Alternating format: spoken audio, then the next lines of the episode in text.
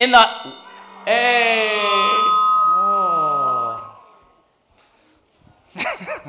That's cruel, right? That's cruel. But you're awake even when it's hot. Um, so we're in this village, and we're going kind of village to village, and we're, and we're meeting with people and, and kind of spending home visitation, things like that. So we're, we're in the middle of, of the, this village, in this hut, and in this hut, every single people, uh, our translator dropped us off, and, and uh, so it's just me and like four women, right? And so we're in this hut, and uh, our translator kind of took off, and everyone in this hut was completely and utterly drunk. Like, so drunk, so spun out, and they started screaming at us. They were yelling at us and getting mad. And I was like, what's going on? So I'm looking around, and the one lady was walking up to this other lady, and I think she was flirting with her. And the, our lady that was on the mission trip was like, oh, she's so sweet. I'm like, I think she's flirting with you. Anyway, so, so she's doing that, and then I'm like, what's happening? They're screaming at us, they're pointing their fingers at us, like, it's not good. Like, it's not good. And I have been all over the world, I've traveled extensively, and I've never been in a situation quite like this. And I was like a bit freaked out. I was like, our local guy is gone. I'm in this vill- I'm in this in, in this uh, hut with these with these ladies, and and something bad feels like it's going to go down. This one lady who is kind of the ringleader is in the back of the room, and she's pointing and she's screaming at all of them and screaming at us. And I have uh, uh, one of my best friends. Uh, she, they're some of our best friends. They're Arabic and her name's Marianne. Marianne was with me, and Marianne's sitting next to me, right? All the other teams, like, what's going on? Something's not right. Something's out of control. And so I look over at Marianne, and Marianne is locked onto this woman in the back who's so angry, and she's staring her right in the eyes. And I'm like, what is wrong with her? Like, stop, like, calm down. Like, you want to, like, relax, church? Avoid, like, look away. Like, we got to get out of here. And she had her eyes locked on this woman who's causing all the havoc, getting everybody wound up, screaming at us. And finally, finally, our uh, translator walks in, realizes what's going on. He's like, oh my gosh. So he starts talking to the people. As he's doing that, these people are coming closer to us. And what he did he stood in between us and, and these people and he like ushered us out the door. So we get out the door and get in the van and we're driving back to where we were staying, kind of all freaked out a little bit. Like, wow, that was super intense. And I, look, I go to Marianne and I go, what were you doing? Why, why were you staring down that woman? I mean, this is like insane. Like, I was trying to figure out how do I get everybody out of here? You seem like you could care less. You were locked onto this woman. And she said this I have, been, I have not been given a spirit of fear, but a spirit of power. And I'm not afraid of what this woman was going to do to me. She, wanted, she needed to see the power of Jesus in me in this situation because there was so much darkness in that room. And I was not afraid. Well, I'll tell you what, I was afraid, but she wasn't. But that rocked me. That statement rocked me. The fact that she felt so confident to be in that situation that felt everyone felt like out of control and what is happening and yet she relied and leaned in to the truth that she knew about who she was in Christ. And here's what I find in the midst of exile this exile that we are living in currently, the cultural situation in which we find ourselves. I don't know if you know this, but being a Christian isn't like up and to the right. Like, it's not like we're socially even acceptable all that much. And every time we're talked about, it's about something we've done wrong or something that we're against. And here's what's happening with a lot of Christians is they're afraid. They're afraid. They talk fearful talk, or they're just accommodating the culture to not give in to the pressure. Do you know in the scriptures, fear not is said 365 times? 365 times. It's almost like the Lord was like, I want you to wake up every morning and I want you to remind yourself who you are and whose you are.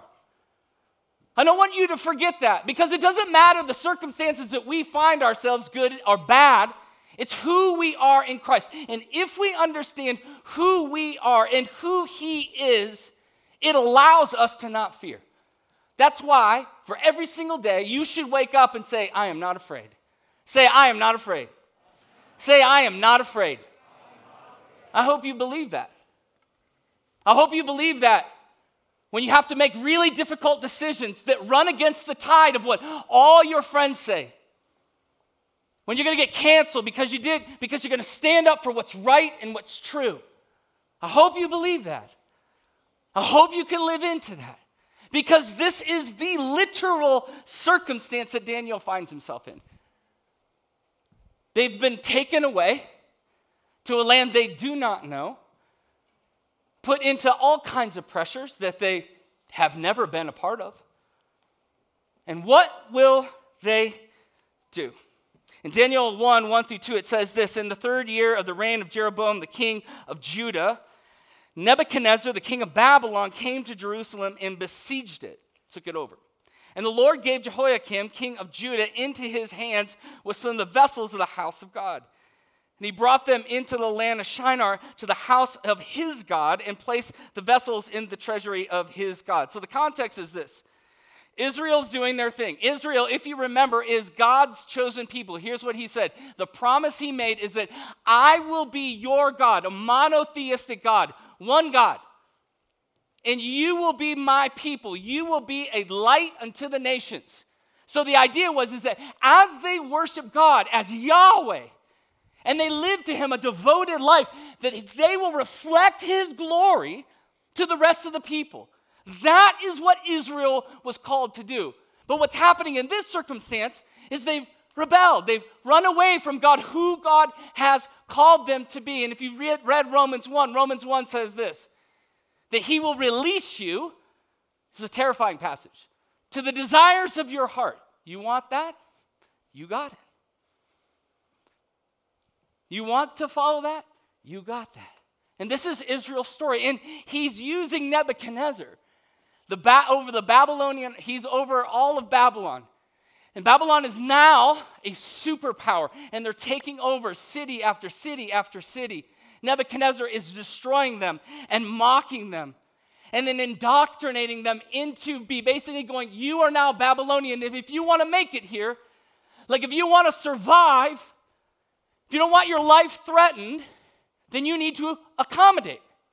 You need to be like us act like us, think like us, eat like us, worship like us, which is opposite of what Israel's been doing. Because remember, they're only they're God's people. They're Yahweh's people. That is how they will live. And that exile live uh, that exile was for 70 years they lived this way. Because Israel's pattern, you'll see it over and over. If you remember, like Israel, they're in Egypt, God says to Moses, Tell Pharaoh, let my people go, let my people go. They cross over the Red Sea to go into the promised land, the place that God has prepared for them. And then you have these scenes all throughout this journey, which, by the way, wasn't supposed to take 40 years. And what you see is Israel then turning back to Egypt. Right? If you remember, Moses is going up to get the word of God and get the Ten Commandments. He's come down, and what happens? They've created idols. He was only gone a little bit and he throws down. He's like, I cannot believe it. It's in his brother is the one leading this whole thing. Israel's narrative is God has told them who they are. Here's the thing God has told you who you are. He's told you who you are. You are sons and daughters of the Most High God. You are knit together in your mother's womb for a purpose and a plan. But like Israel, so often we go against what God says we are to give in to accommodate the culture that tells us and wants to define it. This is where Israel's at. And so what happens is rebellion against God's plan and then warning. This is the prophets. The prophets are coming in going, hey, y'all, don't go that way. That is not the way of God. Return, return, return. The prophets are like waving their hands. I started reading and studying the prophets on a really deep level in, in 2020. Because I started going, something's, ha- something's going on. It felt like lies were being exposed. Felt like leaders were being exposed. Christians called out for their sin. We were watching a, a country divide, a world divide. And I'm like reading the prophets going, oh my gosh, this is not brand new. Y'all, this is not brand new. This is old. This is 2,600 years ago, this particular story. 2,600 years ago, it's the same here. God has told us who we are. We've rebelled against Him. Now you're hearing these message of turn to the Lord, turn to the Lord. This is the exact message that Israel is getting from the prophets. And then they continue to rebel. And what happens? Judgment. Judgment. I don't like judgment. I don't like that. I don't like judgment. But all along the way, God's been trying to get us to get our chins up. God's been trying to awaken us to His truth because He loves you. He loves me. He loves Israel. Like in Jeremiah 25, 3, and then 8 through 11, it says this For 23 years, from the 13th year of Josiah, the son of Amon, this is, by the way, a prophecy of what's going to happen, king of Judah, to this day, the word of the Lord has come to me. And I have spoken persistently to you, but you have not listened. Are you listening to the Lord? Pray to God you are. But you are not listening.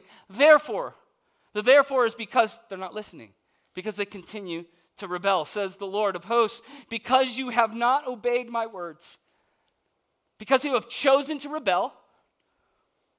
Behold, I will send for all the tribes of the north, declares the Lord, and for Nebuchadnezzar, the king of Babylon, my servant, and I will bring them against the land and its inhabitants, against all the surrounding nations. I will devote them to destruction. Who's speaking this? God is. Devote them to destruction and make them a horror, a hissing, and everlasting desolation. I don't like that. I don't like that God. I don't like that version of God, you might say. I don't like that He does that or that He says that. There's this beautiful passage in Hosea. It says this Hosea 6 1. And, and if I could just say, like, if I could encourage you to read a chapter this week, read Hosea 6. Hosea 6 1 says this Come, you ready? Come, come, let's return to the Lord, for he has wounded us so he can heal us. He has broken us so he can bandage our wounds. It's God who does the breaking and God who does the healing. And in this moment in Israel's history, there's a breaking, a fracturing in the midst of exile as a result of them rebelling against who God has called them to be. Well, I don't like that. I have a buddy who's an orthopedic surgeon and uh, awesome guy, one of my best buddies, and uh, orthopedic surgeon. And I asked him one time, I said, "Do you ever have to like, like, do you ever have to like break people's arms and stuff? Like, orthopedic surgeons are like mad scientists of like the doctor. They have saws and, and they have hammers and all kinds of crazy stuff. So anyway, he's like, oh yeah, we have to break people's arms all the time. He's like, you know, people are so stupid. He's like, they'll break their arm and they'll come in and they'll have a two by four wrapped in duct tape saying, I, I fixed it myself. He goes, and I'll go in and they'll say, My nerves aren't working well and I got pain down my back. Well, because the bone set, it just set wrong and it's jacking up their whole system. He said, So I go in and I snap their arm all over again. And I said, Do you ever feel bad for doing that? I mean, you're inflicting an unbelievable amount of pain on that person. And he said, Never, because they'll never heal. I have to break the arm, I have to set it back, or they'll have damage for the rest of their life. They won't be able to live into who they really are. So you can see a loving God cares so much that he won't allow, he won't enable this bad behavior in you and me. He won't allow us. He is present in exile. He's present when we feel like he's not around. He's a part, he is the one who fractures us because he loves us. He's also the one, by the way, who heals. He heals you. And I don't know about you, but I want a God who's in charge of both. He's in charge of both. I want him to be in charge of both, not just one. I want him to be a part of the whole thing. I know who I am. I am a sinner saved by grace. And I want God to be in control of my discipline, and I want him to be in control of my rescue, and he is. And as Israel rebels and as you and I rebel, I want you to know He loves you so much, His justice will come for you. He is a jealous God, and you want Him to be jealous. You want Him to come after when you run away. You want there to be a fracturing when you choose day over day to one in one moment proclaim His as God and then now run away. You want Him to come after you.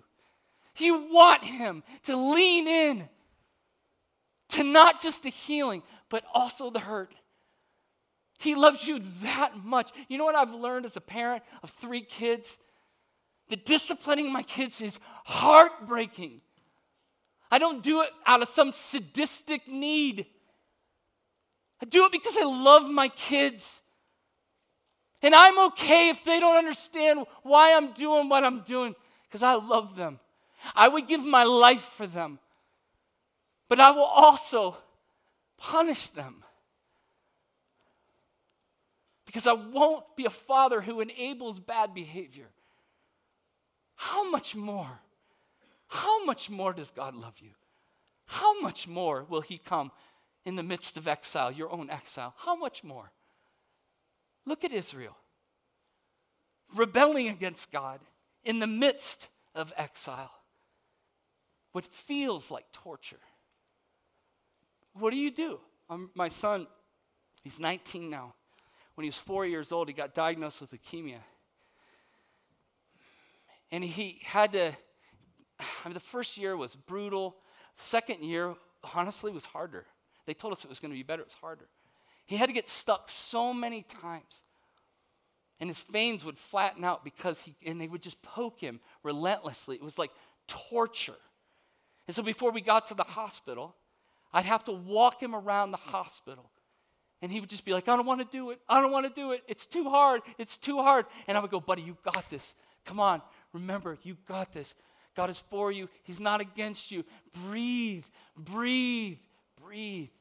And what I was trying to do is get him to refocus, not on the pain, but on the pain that was going to bring the healing. He had to receive these medicines. But he had to go through something really difficult. But me, I'm the one there to comfort him. God is in the comforting, in the breaking. He's there with you. He's with Israel in the midst of this very horrific time when they are lost. They're used to going to the temple, they're used to worshiping Yahweh. They have a complex sacrificial system in order to be made right with God, and now long that's broken and gone away. And now these people are mocking them, mocking them. But here's the thing that you and I need to learn in the midst of our own personal exile, in the exile that we are currently living in, cultural exile, is we need to unlearn in order to learn again. There's this awesome quote. I love this quote. It's Oswald Chambers, and he says this It's not true to say that God wants to teach us something in our trials. It's not true. Through every cloud he brings our way, he wants us to unlearn something. When you're in exile, this is an awesome opportunity to learn. When things don't make sense, when you feel come up against, is an awesome opportunity to learn once again, to lean back into the Lord, to unlearn these horrible behaviors that we've developed because He's jealous for you. He's jealous for your worship. He's jealous for your adoration, your commitment to Him. Well, some of you made a commitment to follow Jesus and you're not living like it. And He loves you enough, He won't let you get away with it. How loving and kind is He? How merciful to not just release you, but to bring you near, which at times feels hurt and painful, so that you can unlearn all these bad behaviors that you developed. Oh, you thought that posting on Instagram or TikTok would make you feel more accepted and loved, like you belong in this world, and you're unlearning that. Some of you are unlearning the fact that that will never fill you up. It's only robbing you. Your culture has convinced you that if you don't have it, you don't exist. You need to unlearn that. Some of you have decided to put your sexual identity as the number one thing, as if it is the thing that defines you. It's crushing so many people, hurting them instead of living into the design that God graciously blessed you with. Oh, He's so good, but we got to unlearn some things in exile in order to learn once again that He's good, that He loves us, that He sees us, and He knows us. And I want you to know I've had to unlearn a lot. I've been a Christian my whole life. Do you know this? I won best Christian in the school. I went to Christian school. I won best, like that's an award that I won. Do you know what that does to a junior in high school? Oh, what's up? How you like these chops, right? Like I have a plaque. I literally have a plaque that says, Best Christian in the school. I'm not even joking. It's the craziest thing. Who would hand that out? My son's been diagnosed with cancer. My wife's been diagnosed with cancer. I have been diagnosed with cancer. I've been hurt by my mom and my dad. My mom left when I was 12. My dad and I haven't had a great relationship in 25 years. I've been a pastor for 25 years and it's been painful. So I know. I know what it is to put all my hope and my dreams in something and get disappointed. But what it's done is it's brought me back to Him, to His love. Come, Let's return to the Lord. This is what he's trying to say to Israel in the midst of their exile. Returning to the Lord. He's the one that's breaking them in exile, but he's also the one that wants to provide to them the healing. Everything's been taken away from them, they're completely lost. What are we going to do? I spent a lot of time in India. India is like a second home for me. I don't know if you read the news much or watch what's going on, but Modi showed up here in the United States. And I'm like, oh, what a good thing. India, right now, Christians are under so much persecution. It'll blow your mind. Every week I get updates of Christians being murdered, of churches being burnt to the ground because he's, ra- he's a radical Hindu who wants to make a pure India, just like Hitler did. And he's crushing Christians right now, not just Christians, but also Muslims. So I call and I'm going, hey, tell me about what's going on. Like, how, what's the heart? What's the condition around the Christians? Like, are they running away? He said, it's never been better. It's never been better. We are emboldened in our faith. We had to unlearn the dependence on all these other things when everything was going great to learn once again that we need the Lord that we need his help. Our faith is emboldened by what's going on. That's the beauty of what can happen in exile. That's good. That's the beauty of what can happen in difficult situations in your life that want to blind you. Like God doesn't care when in reality it's the very thing that's drawing him in. It's drawing you in to go, trust me, I am near to you. We have forgotten as Christians that weakness is a weapon. We think it's about strength. We think it's about power. We think it's about knowing everything, about happy, consumeristic Western dreams. And we have been sorely disappointed. We know it's not true. You know it's not true. What we have forgotten is that when we're at our best, we're weak. Jesus died on the cross, died so that we could live again. This is, this is Paul just kind of going like, take this away from me. Take this pain away from me. Make it better. Israel's like, bring us back to Jerusalem. Get us out of here. 2 Corinthians 12, 9 through 10. Many of you know this passage, but he said to me, My grace is sufficient for you. God is speaking this to you right now, in the middle of your own pain and your own concern and your own chaos. His grace is sufficient. It's enough. It's more than enough for you. My power, God's power, is made perfect in your weakness. Perfection in your weakness. Weakness is a weapon for Christians. Weakness is a weapon in exile because it's not about us, it's about Him. We need Him. Israel has to learn this. Daniel is learning this all throughout his captivity. I can't do this alone. I can't do this in my own power, which means this you can't kick your own addiction on your own. But it is a weakness, and it's okay to be weak. He doesn't tell you to not be weak. He doesn't say, suck it up, buttercup. Get over it.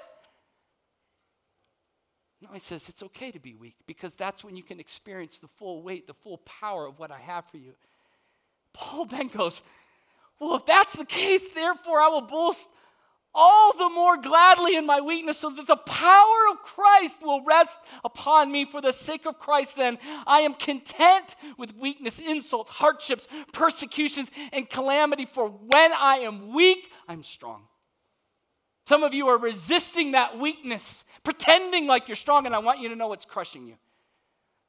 You can't get through your stuff on your own. You can't fix your addictions on your own. You can't solve your identity issues on your own. It's a weakness. Israel cannot get themselves out of exile. They need Yahweh. They need God. They need to submit to Him.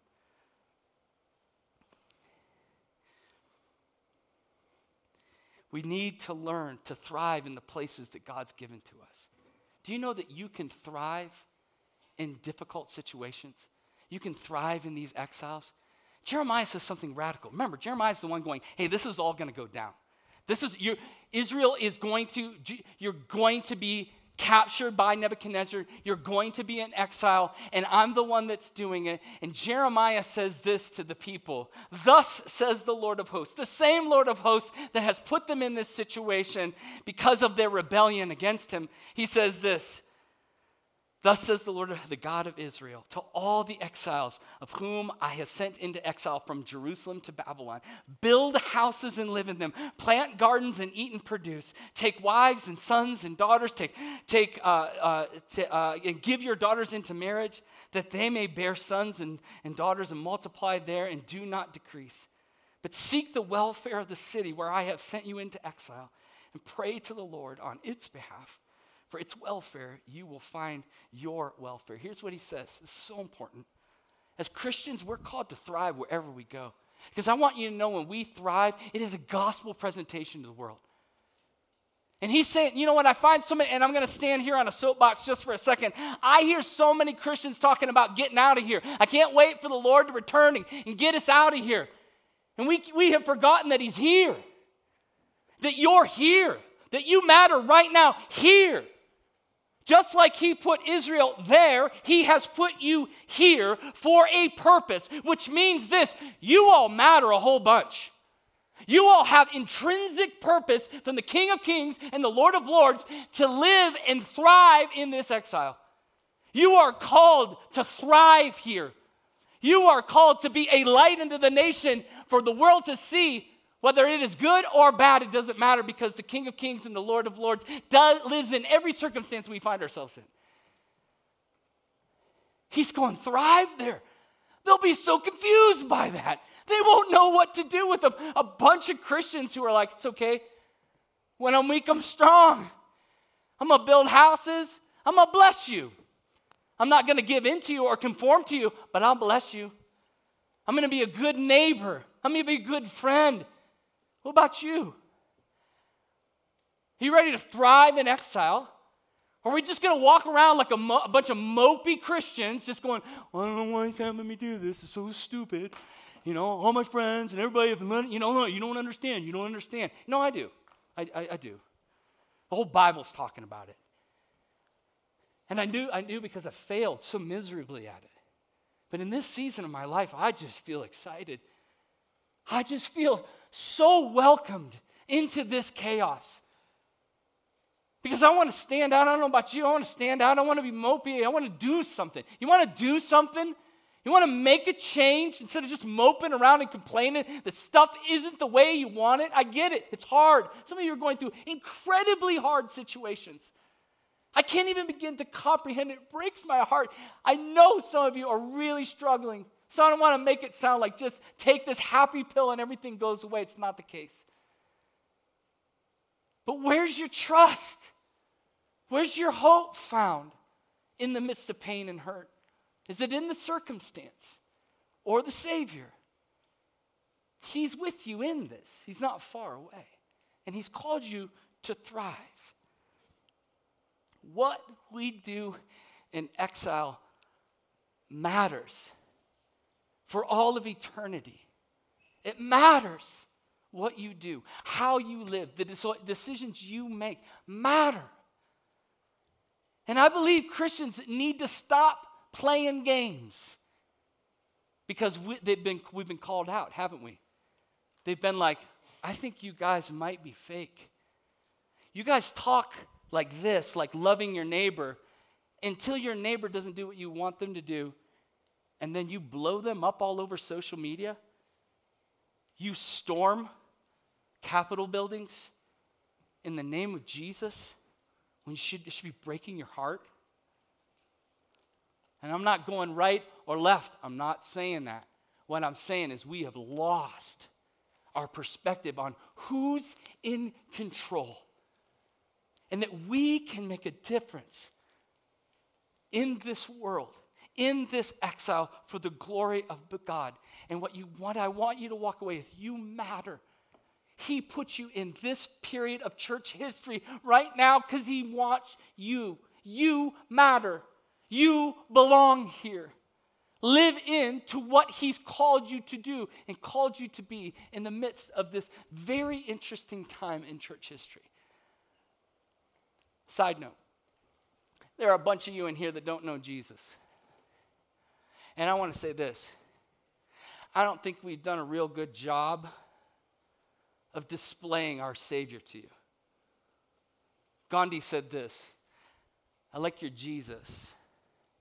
I don't like his followers. His followers don't look like their Jesus. I feel that. And I want you to know on, on my behalf, I'm sorry. But I'm taking a stand like Joshua's taking a stand, and I think there's going to be a bunch of people this week, and Daniel made this stand. As for me and my house, we will serve the Lord. We will display who we are and whose we are so that we won't be a mockery in the culture. We will be a light, like a city on a hill for the world to see. And I want you to hear, I want you to know what we're for, not what we're against. I want you to know we're going to thrive in Babylon. We're going to thrive in exile. And we're going to bless the nations as we do it. And that's why you matter here. Those of you who are Christians, this is our time to shine. This is your time. He's given you this life right now. All of you woke up with intrinsic value because you sucked breath in your lungs and a heart that beats, and it beats to the rhythm of His purpose in your life. Are you rebelling against it, or are you living and flourishing in the exile that He has invited you into and actually caused you to be into. I told you about my son. When he was first diagnosed, I, I was angry. You ever been angry at God? It's okay. We can say it now, right? Anybody ever been angry at God? You don't even need to raise your hand. Just give me a little nod, right? You ever been, you ever questioned God? Like, how could this happen? Where are you? By the way, if you read the Psalms, you're going to see that a whole bunch. Where are you? What's happening? Been a pastor my whole life, been a Christian my whole life, served you faithfully. I believe I have. I've been obedient. I read the Word of God. Went to Bible college. I won the best Christian in the school award, right? Like, and my son gets cancer. Nine months after I start this amazing thing to help reach millennials and re engage them back in the local church, left my church to go launch this faith filled expedition. And you, and my son gets sick. He's going to be tortured for three years of his life. And then we got to live in anxious anticipation that something bad will happen for the vast majority of his life because of what's been done to him. How could you, right? So that's the space I'm in. I don't know if you've ever been in that space, but I was in that space and not happy about it my personal exile. So, sit next to my son on the bed, and I'm hot, not happy. And he's got his all this poison hooked up to him. Head is bald, face is swollen from the steroids. And he looked at me and said, Dad? I said, Yeah, buddy. And he said, God and I are going to beat this. Four years old. And I, I literally went, I think my son's a prophet, right? it just humbled me to my core, that innocence. Because here's the thing in his weakness, he found the Lord. In his despair, he pointed me back to Jesus. It was his faith that helped carry me, remind me that he has not left us, he has not abandoned us, he is with us, sovereignly with us. I want you to know this He is sovereignly with you right now. And whatever you're going through, He sees you, He knows you, He loves you, and He has called you to thrive. Thrive. And the life of Daniel is the life that we've been called. The life of Daniel, Shadrach, Meshach, and Abednego is the life that we've been invited into. That we're not survivors, we're thrivers. And it's only because of Him. It's only because of what He's doing. And He's invited you in. But like Hosea, I would encourage you all this week take that passage, 6 1. Return to the Lord. Come, let's return to the Lord. Let's return to the Lord. Because we are here in this circumstance as a result of our rebellion against His perfect will but He has not left us. He will never leave you nor forsake you. Are you guys tracking with me? I know I'm being straight up. Are you okay with straight up? I'm I'm gonna talk to you like straight up because I feel like I'll repent right now and say this. I was a youth pastor for 12 years, and I filled my kids' ears with cotton candy to get them to show up to church. I threw thousands, tens of thousands of dollars worth of youth events, massive events. Kids would show up, candy, candy canes, snow cones, you know, I mean, whatever. Anyway, anything, so much pizza, it you, anyway. Like I seal, still have like, yeah. So, and to be honest, I wanted their butts in those seats at times more than that I wanted them to hear truth. I was afraid if I spoke too much truth, they would run away. And I'm sorry. I'm so sorry. I won't do that to you this week. I'm going to give you the truth, not because I'm some old mean guy, but because I love. And I desperately want you to hear the word of God. And I want you to desperately know how much He loves you. But I desperately want you to know how sinful we are and how we have run away from the Lord and His plan and His desire. And that is not good news. And He's going to bring good news all throughout this week as we turn our hearts and our lives to Him. Amen? Let me pray for us.